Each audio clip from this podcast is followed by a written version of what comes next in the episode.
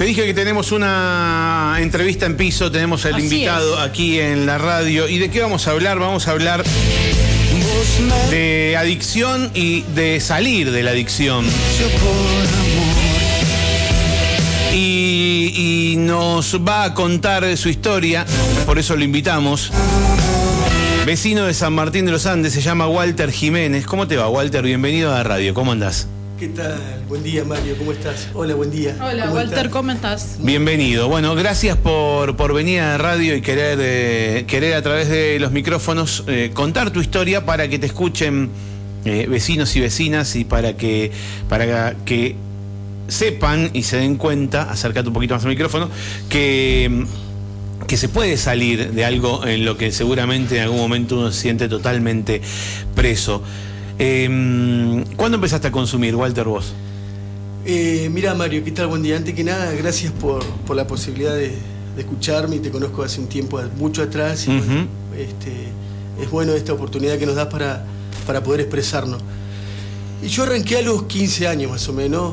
este, jugaba la pelota, tenía una vida normal, de padres, y empecé con, eh, a consumir este, diferentes drogas, marihuana, cocaína, alcohol. Eh, ahora tengo ya 44 años y consumí más o menos 25 años. Hace dos años que dejé de consumir grandemente. Uno dice, eh, u- lo, lo digo, ¿no? Este, ¿por, qué, eh, ¿Por qué tenemos esta oportunidad nuevamente de, de salir de esto, ¿no? Porque hay gente que se va Claro. del mundo sin, sin saber. Eh, y este, la verdad que seguramente que muchos le llaman milagro, energía, el ser, Dios, llamémosle como quiera, Mario, pero sí, hace dos años que salí y la verdad que eh, este, para mí es una satisfacción vivir una vida sencilla, este, eh, vivir honestamente, querer trabajar, querer volver a empezar lo que había dejado. Claro, Lo que claro. te contaba hace un ratito. Quiero, quiero volver un poquito para atrás para ver cómo llegamos a, a esto, ¿no, Walter? Eh, me imagino que cuando arrancaste allí de, pibe, de pendejo, de adolescente, eh, decías, está todo bien, yo sé controlarlo, yo esto eh, eh, lo dejo cuando quiero. ¿Te pasó eso?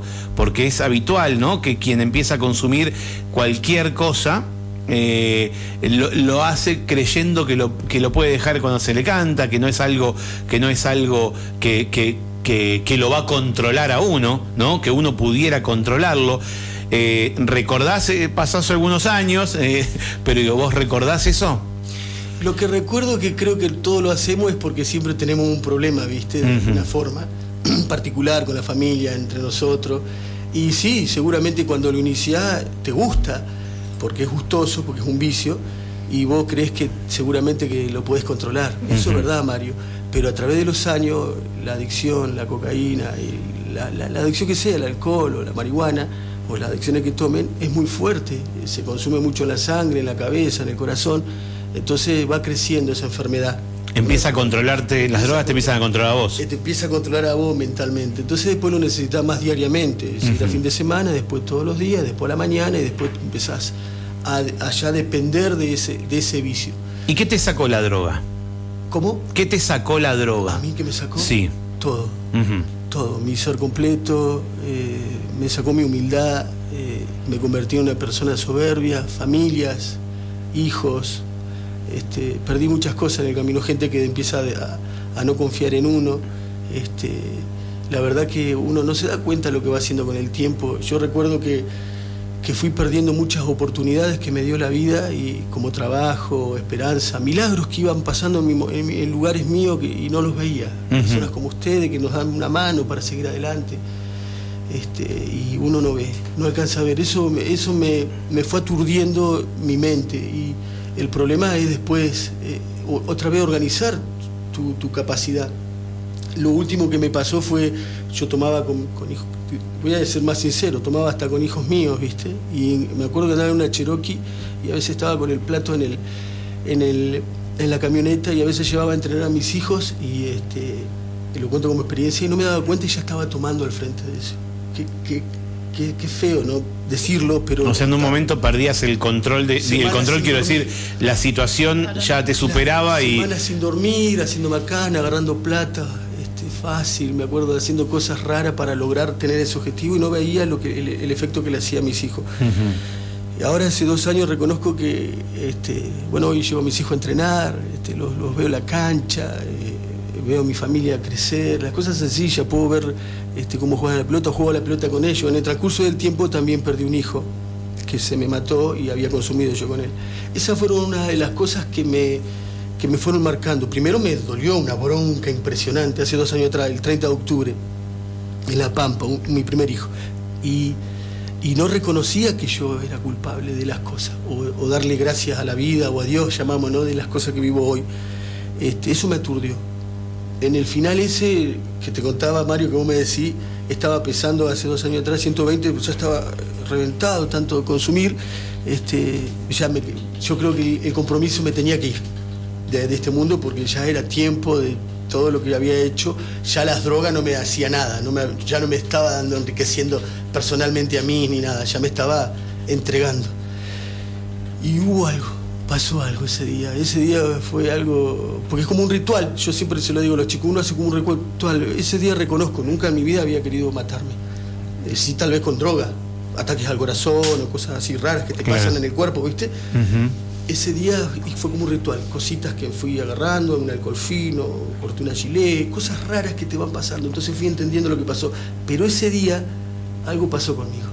Y ese día me acuerdo que no pude dormir, este, me dormí, después que me dormí, me desperté diferente. Yo tenía un pie, había quedado rengo, con la cocaína no me había operado, me había quedado mal el pie, tenía una hinchazón acá en el estómago como un riñón jodido, un hígado. Ese día pude salir a correr a caminar, que vivía en Cenillosa, hasta Rollito, 15 kilómetros. Y ahí empezó mi trabajo. Ahí había algo que había entrado a mi corazón. Ahí fui entendiendo lo que le había hecho yo a mi vida y a toda la gente que se rodeaba alrededor mío. Y ahí empecé a creer que eso que entró en mi corazón era más grande de lo que jamás había sentido Mario. Jamás, jamás. ¿Esto, esto apareció de pronto o, venías pensándolo, venías eh, buscando ayuda o es un laburo que hiciste solo? Mira, Mario, la verdad es que tanta gente que quiso ayudarme en el camino porque siempre me decían, como todos los consumidores, nadie es malo. Nadie, todos quieren sanar, todos quieren ser buenas personas, no es que el, drogadicto o el que está en la plaza tirado o el que vive debajo del puente es malo o es chorro porque eh, no, tienen dolor en su cuerpo, tienen penas, viste, que por ahí lo vemos y, y ya nos acostumbramos a pasar por la plaza y verlo tirado y en vez de darle una mano o viste, hacernos humanos un ratito y, salir de nosotros mismos, de nuestras cosas propias, y bajar ahí, viste, y, reconocer que podemos ayudar a las personas que necesitan. Estamos tan ocupados nosotros mismos que, no alcanzamos a ver eso. Eh, vos sabés que yo la, cuando eh, la verdad que mucha gente me había hablado de muchas cosas, pero no, la verdad que yo siempre digo de lo que a mí me entró, como soy una persona grande ya, ya tengo 44 años, eh, han querido trabajar de alguna forma conmigo en lo que tengo que hacer con mi vida y llevarme de lugares a otros. Y lo, ideal es, siempre le digo yo, cuando entra eso es convertirse en, buena persona y cambiar día a día. Y, eso no me había pasado jamás, Mario. Jamás este, había sentido ese calor, ese cuerpo en mi vida que lo voy descubriendo día a día con, con apoyos que voy a ver, gente que es muy buena gente, Gabriel Chamorro, la gente de las iglesias evangélicas, los curas, los testigos, los mormones, todos tienen buenas intenciones a veces, nada más que nos olvidamos del objetivo a veces al principio, ¿viste? Queremos ayudar a personas y después nos olvidamos, empieza el ladrillo y la plata, que es un problema mundial, entonces se cierra ahí y después empiezan a, empezamos a cerrarnos a ayudar el mismo grupito, no alcanzamos a ver a caminar y a ver los que realmente necesitan la ayuda. Porque viste como que no. Ahora, sí, perdón. No, lo que te iba a preguntar es. Eh, vos lo, vos lo acabas de decir, en muchos momentos de tu vida trataste, se acercaron gente, eh, personas que te trataron de ayudar, pero en ese momento vos no las veías. ¿Vos creés que saliendo tratar de ayudar gente que quizás está en la misma situación que vos hace unos años, que no veías eh, la ayuda, uno puede hacer algo? ¿O es la persona que directamente en algún momento toma una decisión o quiere pedir ayuda. O, quiere pedir ayuda y estar para esa sí, persona. Es verdad, dice que nosotros somos como una raza rara que siempre queremos tener nuestra propia razón o en el sentido común de que queremos ver el final de algo hasta que no vemos el final nos golpeamos más ahí. Pero es mentira, es verdad. Hay muchas personas que nos quieren ayudar y es bueno escuchar la, la ayuda de las personas y empezar no a escuchar, a oír, ¿viste? Como a prestar atención a lo que está pasando en el momento. Este es el momento, lo que vos me estás preguntando. Eh, seguramente que yo tenía información en mi mente de muchas cosas que... Pero yo digo algo, que las personas empiecen a creer en, ellos mismos, en su ser, ese es el secreto. Y en Dios, que hay un Dios en este mundo, que no estamos solos, este, después lo demás empieza a crearse solo, los cambios. Es cierto, después ya aparece algo que seguramente empieza el propósito que nos olvidamos de lo que empezamos. Yo tenía el recuerdo que había querido empezar a, jugar a la pelota, quería ser profesor de gimnasia, tenía un montón de metas que después las dejé, porque me hice del lado de la droga. Y la droga te trae problemas. ¿Cuáles? Plata falsa, estafa, joderle la vida a las personas con plata o sin plata. Una cosa trae la otra. como, como que vos decís que, eh, que aunque esa persona quizás no esté preparada en ese momento, que sepa que hay algún lugar o algunas personas a las que pueden concurrir. Totalmente, eso es lo que te, eso es cierto. Siempre hay alguien que te puede ayudar. Y a mí, por ejemplo, como ustedes hoy me están dando esta mano, que yo puedo expresarlo, siempre hay personas que nos van a ayudar y entonces ahí, ese es nuestro momento de decir, bueno, ahora empezamos a cambiar los hábitos, a empezar a, a, mí, por ejemplo, a mí no es que se me haga fácil hoy, entonces empieza el día a día, el despertarme y empezar a ver a las personas que siempre me desearon bien, que son mis hijos, Luciana, Carla, Julieta, Walter, Luca, personas que han estado con mis nietos y, este, otros hijos que tengo en Neuquén, Alexi, hoy este, ven este cambio. Eh, no es fácil, no es fácil porque después, pero lo más lindo que hay en este camino que, que uno empieza a disfrutar nuevamente las cosas que, había abandonado. Y después tenemos un montón de, problemas diarios, pero que tenemos que enfrentar. El adicto lo que no quiere es tener es problemas. Siempre quiere vivir una vida sencilla, difícil, fácil este, y olvidarse. Pero mis metas, mis metas es trabajar en conjunto. Ojalá pudiéramos unirnos todos ¿no? Poder ayudar a todas las personas, porque hay mucho problema acá de adicciones, no solo acá, en todos lados, ¿no? pero en San Martín se ha puesto pesado, ¿no? Eh, y ayudarnos entre todos y que todos podemos salir de este, de este problema con, eso de realmente de de tratarlos con amor, ¿no? A las personas, porque viste que cuando hacen tantos, perdón la palabra, tantos joden al mundo, cagadas, se dice, ¿no? Ya uno no empieza a creer, te da ganas más de correrlo o de echarlo que, que de, de atenderlo. Cuando, cuando decís a Martín se ha puesto pesado, ¿a qué te referís? Hay drogas que ya las empiezan como a fumar y empieza como el paco. Y Acércate al micrófono. La cocaína, Mario, y eso que afecta a los chicos. ¿Hay paco en San Martín? Sí, sí, Mario. Están, están metiéndose eh, en todos lados, ¿viste? Y lo han hecho como ya turismo. A mí me afecta, porque digo, ahí la juventud está bien, se fuma un porro, pero se pone a fumar en la plaza como si fuera normal. Y no es así, porque hay gente, hay niños, este, y nadie puede hacer nada, porque tal vez si viene alguien y, se toma el coraje, por ejemplo, la ley, y le dice algo a ese chico, capaz que le sale mal hasta el policía y le terminamos todo en problema en vez de, ayudarnos, ¿viste?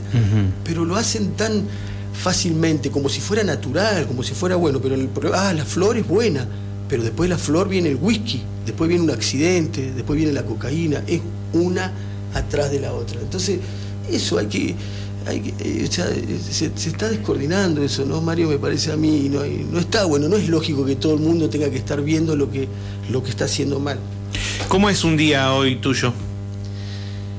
Es hermoso, Mario. La verdad que yo me levanto y siempre voy. Eh, nadie me había enseñado cómo se dice ni a orar, ni a rezar, ni cómo se dice ni a chamullar con Dios. Vamos a hablar así sincero, ¿no? Pero yo agradezco. Yo agradezco me levanto y soy agradecido de que hoy puedo caminar bien, de que me sanó, de que hay gente que me da una oportunidad este, para yo seguir adelante, de que me perdoné a mí mismo, de que estoy sanando cada día de todos los errores que tengo, de que quiero ser mejor persona antes de irme de este mundo. No me quiero ir así y, quiero eh, dejarle escrito a mi familia, no lo material, en ese Walter que todo el mundo me conocía, como andaba en una RAR, en, en un Audi, trayendo, llevando, eh, quiero, ser un, ser humano, un papá, quiero estar presente en los corazones de la persona y me este, y digan, este, él, él hoy pudo, pudo pelear y ganó.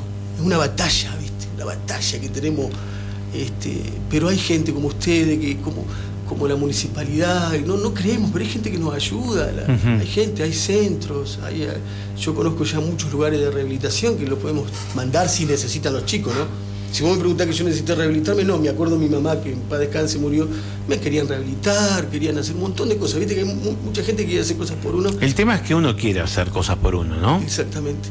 El tema es que si hay uno... Encontrar ese momento de lucidez, ese momento en el que no estás siendo afectado por lo que consumís y poder o pedir la ayuda justa o salir a hacer algo por uno o querer eh, tomar esa decisión de hacer ese cambio. Mario, y aparte hay tantas cosas lindas para hacer. Por ejemplo, si te pones a pensar, hay muchas cosas. Por plata, gratuita. Yo estoy ahora en un. Este, tratando de ayudar, estoy en un grupo de, comedores que están abriendo, de folia, ayudar siempre al, que necesita más que uno, porque uno siempre piensa que uno es el problema del mundo y el ombligo, ¿viste? Y cuando vos ayudas a otra persona, que está peor que vos. Yo voy, por ejemplo, yo no me alcanza mi sueldo, o hay gente que tiene un plancito, pero vos ayudas a alguien a hacerle la comida, y vos también necesitas la comida, y vos también necesitas pagar el alquiler. Bueno, pero cuando vos le das de comer a esa persona que realmente es agradecida y te metes en el corazón de esa persona y le das el plato de comida, te sentís bien. Decís, hice algo hoy. No es solo pensar en el egoísmo de uno o las metas, ¿viste? Y proponerse que uno va para adelante y si no alcanzás el día no es bueno. Este, eso, y entonces estoy en varias organizaciones tratando de, ayudar y sin ningún propósito más que ese, que, ser agradecido y, ayudar en los clubes, ahora me meto en los clubes, voy a jugar a la pelota, que hacía años que no lo hacía, voy al LACAR, voy allá, trato de volver a, equilibrar ese lugar, ¿viste? Y, me lleno de muchas cosas, mentalmente, espiritualmente, trato de eso, Mario. ¿Trabajás, Walter? Trabajo, trabajo en la, eh, trabajo eh, en una panadería que me están enseñando a hacer pan, empecé a trabajar con mis manos, que no, yo no había sabido hacer más nada que, perdón la palabra, ¿no? Pero que cagada. Y es jodido, porque uno cuando entra en ese ambiente era hacer, complicarle la vida a las personas, ¿viste? Y, y esta vez dije, no, me propuse empezar a hacer cosas buenas como por ejemplo el pan. Así que esas son las oportunidades que nos dan. Yo le digo a los chicos que tienen problemas, es mejor a veces sentirse atareado, hacer cosas.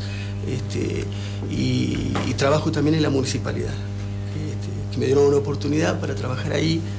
Este, y bueno, y eh, esas personas están creyendo en mí.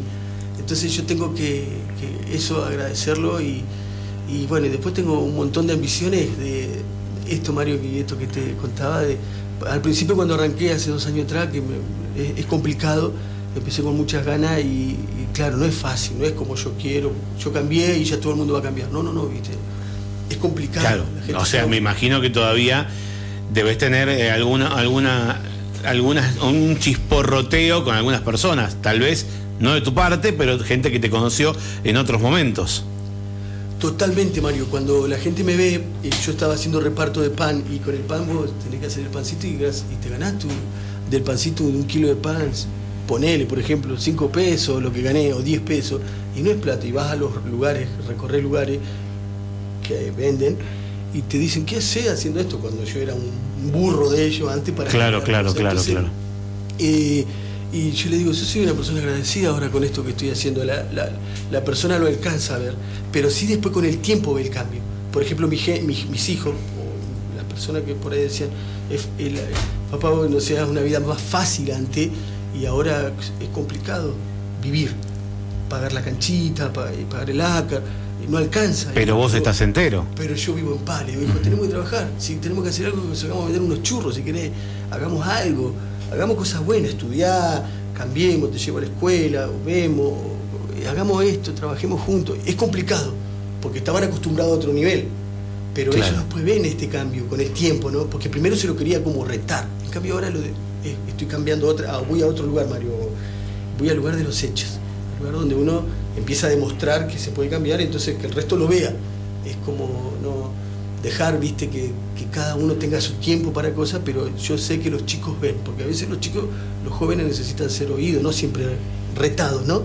Porque viste que uno no genera nada, después se va, y no, no avanzás con lo que querés, no te están escuchando.